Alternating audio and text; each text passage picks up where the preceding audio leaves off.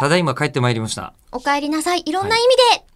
いろんな意味でね。あの、ちそうなょうんどですよこの日本放送っていう社屋にも吉田さんお帰り遊ばして、なんとか帰ってまいりました。そして口を開く的にも一月ぶりそうの、ですね。まあ、ちょっとね、あの、4月後半ぐらいで、はい、お出声てたっはて。いうか、カスカスの人がいたんでしょ だか。ら心配してる方もいたと思うんですけども、はいもう5月になれまして。でも本放送も普通にやってたしね。うん。えーで、さらに、あの、病院に行ったら行ったで、うんうん。 1個目ではもう大変なことだみたいなことを、はい。一つ目の病院で言われ、は本当にって自分も思ったんで、うん行ってみたら次のとこでは、うん、さほどでもないですねっていうふうに。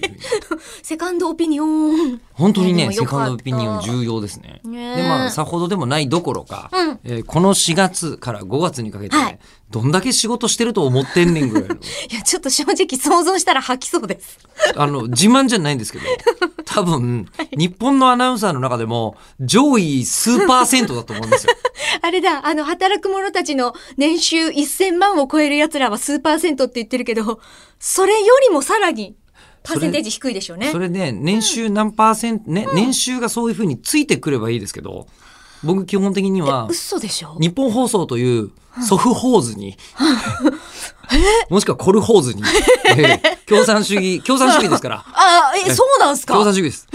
働ける者が働き、必要なものが取るというシステム。うわ、なんか私のこう偏った知識の音楽業界みたいじゃないですか。かたそうなんですか音楽業界なんって。か一般的に言われてたその音楽業界のその方々ってめちゃくちゃもうミリオンセラーとかバーンってヒットが出るその歌手の方もちろん印税的な契約で払われるでしょうけれどもそこに所属をしているだけの方にも基本的には分配されるようにお給料制になってるっていう都市伝説これ聞いたことありますいやー、給料制の事務所とか普通にありますよね。ねちょっと昔憧れてましたもんああ、中村さんは部合制の事務所に。今はもう完全今はっていうかずっとなんえですけずっどと完全部合制の、うん、ええ は憧れてましたもう給料給制料に。制、ノー部合制。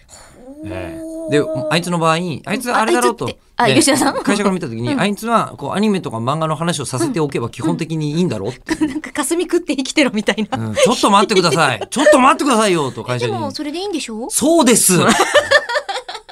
いいダクダクうんなのでそうなんですけど、うんなんでかですかねやりたい仕事をやらせていただくと回らないですね、